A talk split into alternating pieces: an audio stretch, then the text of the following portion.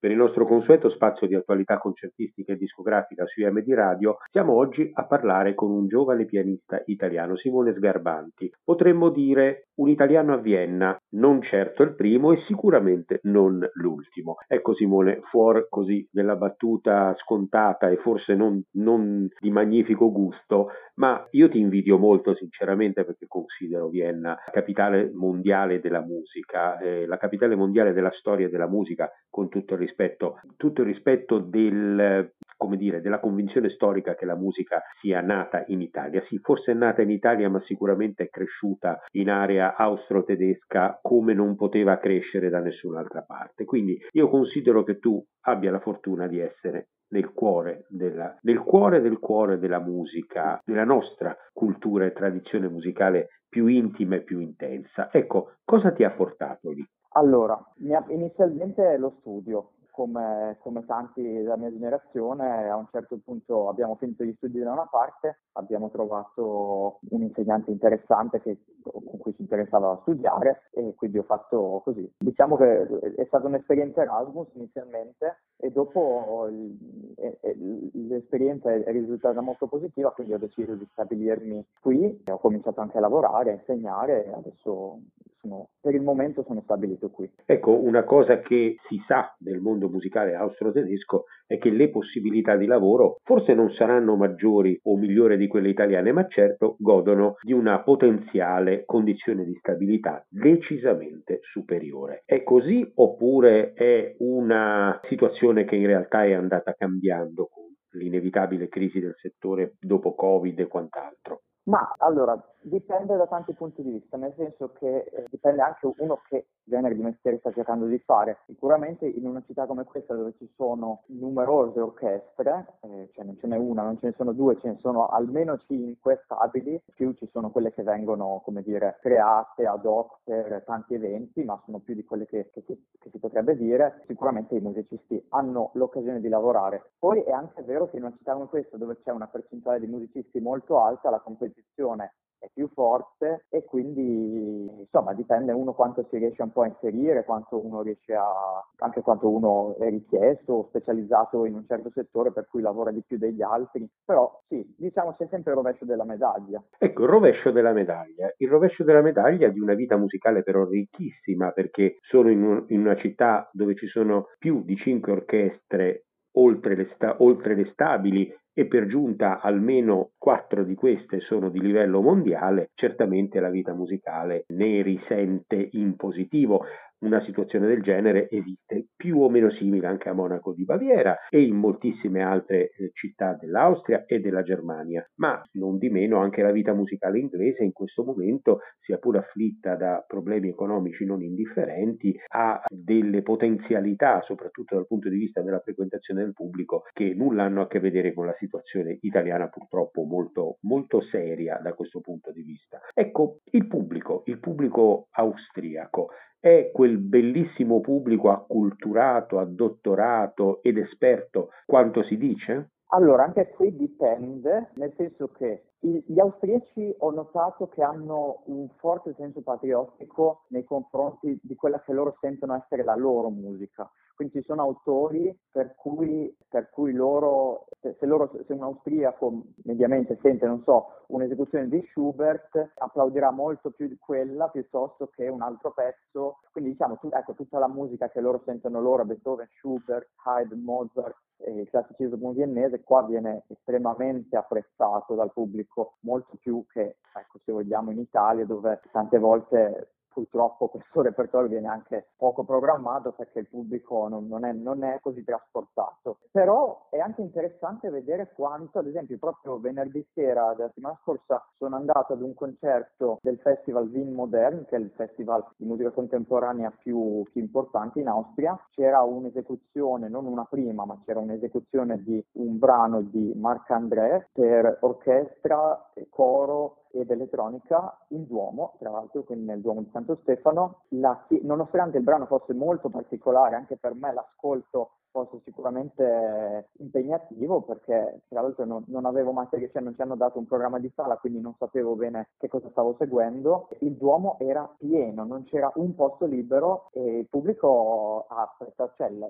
la reazione del pubblico al brano è stata molto calorosa. Ecco, il fatto di seguire con tanta attenzione e passione la musica contemporanea è senz'altro un dato che differenzia l'Austria anche dal resto di buona parte dell'Europa. Forse solo in Francia c'è tanta attenzione quasi maniacale verso la musica, la propria musica. Potremmo dire che si tratti di una forma di campanilismo culturale, ma in realtà non è così. E invece, mh, all'opposto, noi italiani siamo stati bravissimi, come tutti sanno, a cestinare in maniera assolutamente inspiegabile, ingiustificabile tantissima parte della nostra storia della musica, per esempio del tardo strumentale, non operistica, strumentale del tardo 800, primo 900 e non solo, ma questo è un discorso che ci porterebbe lontano. Invece questo discorso che tu hai fatto adesso ci porta a parlare dell'autore che ci porterà, speriamo, molto lontano. Marx, un musicista che invece anche gli austriaci hanno fatto un pochino di fatica, forse, a non dimenticare. Ecco, com'è la storia di questo grande didatta e compositore?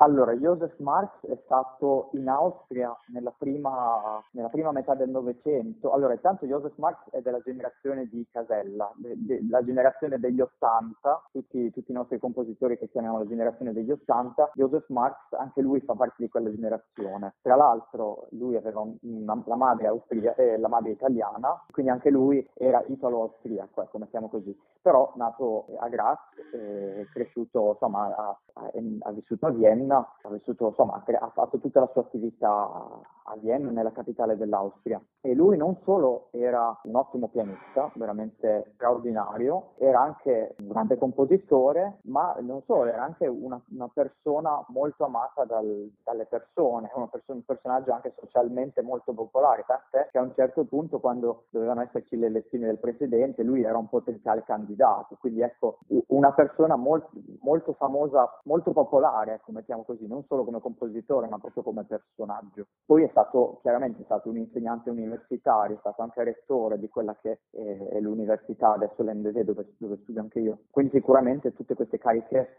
politiche hanno contribuito anche un po' al suo, come dire, alla sua popolarità. Ecco, cosa ci rimane del suo testamento artistico, ovvero cosa della sua produzione oggi si sta iniziando a valorizzare, in quali contesti e che ruolo stai avendo tu in questa operazione? Allora, Joseph Marx è famoso forse più tra i cantanti che tra i musicisti perché ha scritto una cosa tipo un centinaio di leader, quindi chi affronta il repertorio lideristico in tedesco soprattutto è quasi impossibile che non, non, non venga a contatto a un certo punto con i leader di Marx perché sono davvero tanti e, sono anche proprio importanti nel, nel, nel, repertorio della libristica. Quello che è un po' meno famoso, e per diversi motivi, almeno io mi sono fatto un'idea a questo punto, poi, poi ciascuno si, si, può fare la sua, il suo repertorio, allora intanto il suo, gen, il, il suo genere è estremamente tardo romantico. Si conosce il compositore Korngold, per esempio, che anche lui della stessa generazione, erano tra l'altro anche amici. Korngold forse è diventato poi più famoso per la musica che ha scritto per i film di Hollywood, nonostante comunque comunque abbia scritto anche tanta,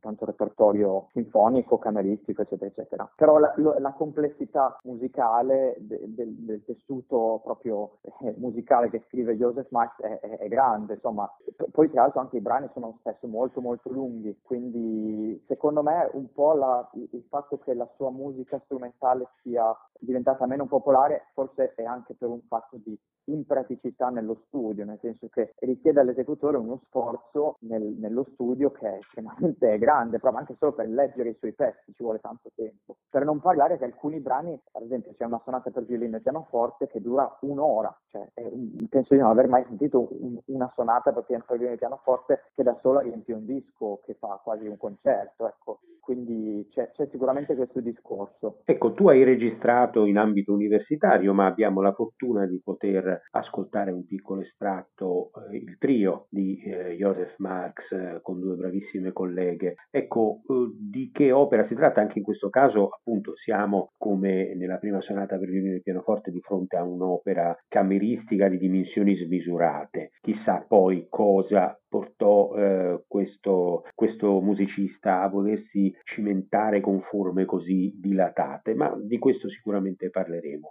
Descrivici esattamente cosa in realtà stiamo per andare ad ascoltare adesso, anche se noi ascoltiamo un frammento, ma parliamo un po' di, questo, di questa opera così, così interessante e particolare. Sì, allora il trio è stata la prima composizione di Max con cui sono venuto a contatto ed è stato anche un modo, tra virgolette, bizzarro perché l'ho, cioè, l'ho, l'ho sentito mentre è stato mandato in radio mentre lavavo i piatti, cioè una mattina semplicemente stavo lavando i piatti, acceso la radio, stavano mandando quel trio lì e siccome io ero, in quel periodo ero molto in fissa con il quintetto di Corngold, col pianoforte e quartetto d'archi, ho ritrovato in questo, in questo, in questo brano delle sonorità che, che, un po' mi ricordavano quel, quel, tipo di musica. E quindi l'ho ascoltato subito con interesse, ho ricercato subito il compositore, dopo da lì che si è aperta tutta, tutto il mio interesse verso questo compositore, ma più che solo verso questo compositore, verso questo, questo genere di compositori, perché poi ho scoperto che diciamo, era un genere molto diffuso al, nel periodo. Il trio è l'unica composizione che lui ha scritto eh, per questo organico eh, e fa, fa, fa, per due, nel senso che eh, da, tutto dura 50 minuti minuti circa, sono cinque movimenti, però ecco, io ho avuto l'occasione di suonarlo in pubblico un paio di volte ed è bellissimo da ascoltare perché, perché è molto vario, ci sono tantissime aperture, ci sono dei momenti di una dolcezza, anche come, come ad esempio il secondo movimento che, che, che ti ho mandato l'altro giorno, ci sono dei momenti di una dolcezza così grande che uno non può, cioè non può fare altro che stare lì incantato, anche se è lungo di fatto, ma non, non pesa all'ascoltatore il fatto che sia così lungo lungo perché è troppo bello. E sì, ecco, noi l'abbiamo registrato all'interno de- del, dell'università, eh, come, come, dire, faceva parte di una materia, però, come dire, anche l'università stessa è rimasta affascinata un po' da questo progetto perché eh, questo, questo, brano, ad esempio, qua non si era mai suonato e quindi è l'occasione anche di riscoprire un brano che fa parte della cultura di qua, diciamo, che si era un po', un po perduto. Ecco, perché comunque sia gli austriaci, per così dire, sono corsi ai ripari e dato che questo questa personalità stava venendo un po' dimenticata, hanno, per così dire, iniziato a porre rimedio alla questione. Ma esiste mm. anche una fondazione intitolata Marx, giusto? Sì, assolutamente. C'è, esiste una, una, fondazione che si chiama Joseph Marx Gesellschaft, cioè Società Joseph Marx, che nella, soprattutto la persona che l'ha fondata, Berkant Hayden, che è stato, lui non è un musicista, è un ricercatore, è un linguista, lui si è appassionato così tanto alla musica di questo compositore che ha dedicato un po' di anni della sua vita a, a, a, raccogliere tutto il materiale possibile esistente su questo compositore, ricatalogare tutte le sue composizioni, far partire dei progetti discografici in modo che, che la sua musica venisse fissata e soprattutto anche raccogliere tutte le testimonianze dagli ex allievi o dalle persone che l'hanno conosciuto, perché alla fine Joseph Marx è morto nel 1964, mi sembra qualcosa del genere. Quindi ci sono tante persone ancora viventi che l'hanno conosciuto e che hanno, magari hanno studiato anche con lui lui, lo stesso Friedrich Gulda, che ok adesso è morto, però è stato un suo allievo e non, non si parla di tanti anni fa, ecco. E quindi la Joseph Max Gesellschaft è partita così, diciamo, hanno, hanno, fatto anche pubblicare tanti brani che Joseph Marx non aveva fatto tempo a pubblicare con la Universal. È stato veramente un lavoro straordinario di catalogazione, ricerca, registrazione e anche sensibilizzazione dei direttori artistici di, questo, di, di questi dintorni a far suonare questa musica. Un'ultima domanda, tu hai ovviamente in previsione di progetti discografici di cui parleremo nel prossimo futuro, hai ovviamente approfondito molto lo studio del catalogo di Joseph Marx. Quali ritieni che siano le sue opere migliori? L'altro giorno, facciamo un'indiscrezione, parlavamo delle opere pianistiche, ma mi è parso di capire che non fossero proprio da te valutate le sue cose migliori, quantomeno del tuo personale gusto, ma mi pare che invece all'opposto opposto tu ritieni che nella musica da camera Marx abbia dato il meglio di se stesso. Questo capitolo, diciamo, della sua vita, della sua produzione, dove pensi siano le vette?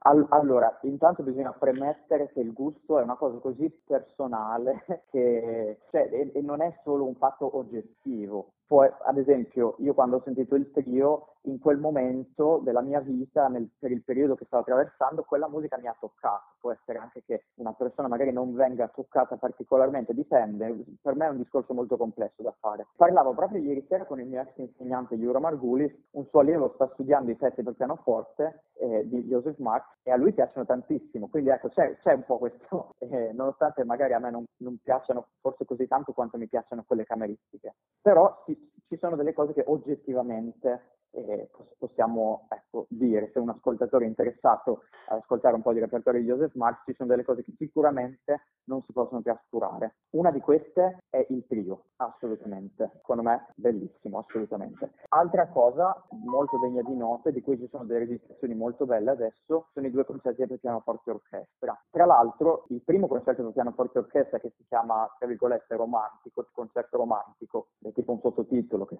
stato dato da lui, era allora, intanto è stato nel repertorio di pianisti come Hamelin o Georges Bollet, quindi insomma è, è, stato suonato anche da pianisti di, di questo calibro, ecco, non è, non è, un'opera che è andata dimenticata. Qui ci sono anche le loro registrazioni sul mercato e su, su, YouTube anche. E più recentemente sono state anche registrate con Naxos dal pianista David Beasley, che ha registrato entrambi i concerti e questo mi sembra veramente una bella registrazione. E il concerto Castelli Romani invece, eh, il suo secondo concerto per pianoforte orchestra, ricorda molto la musica di Respighi, anzi ci sono delle citazioni molto, molto forti sia di Respighi che di Puccini. Così, se a qualcuno piace andare a cercare le citazioni, troverà che nel terzo movimento c'è un mio bambino caro a un certo punto e diventa un tema ricorrente. Troverà una citazione dei Pini di Roma di Respighi. E poi ogni ognuno dei movimenti di, di, questo concerto dei Castelli Romani è dedicato a, a, ai Castelli di Roma proprio, quindi ci, ci sono proprio i titoli con, con i nomi, insomma una cosa molto, molto interessante che ha fatto lui. Una, un lavoro sinfonico forse che forse è, quello più grande, quello più imponente anche, che si chiama Eine Herbst Symphony, che è una, la sinfonia d'autunno, questo è un, è un, lavoro, diciamo una sinfonia potrebbe essere paragonata a quelle di Bruckner o di Mahler, quindi comunque un lavoro molto grande, però ha trovato dei colori orchestrali secondo me strepitosi. C'è una registrazione che è stata fatta non tanto tempo fa, quindi anche questa da consigliare assolutamente all'ascolto.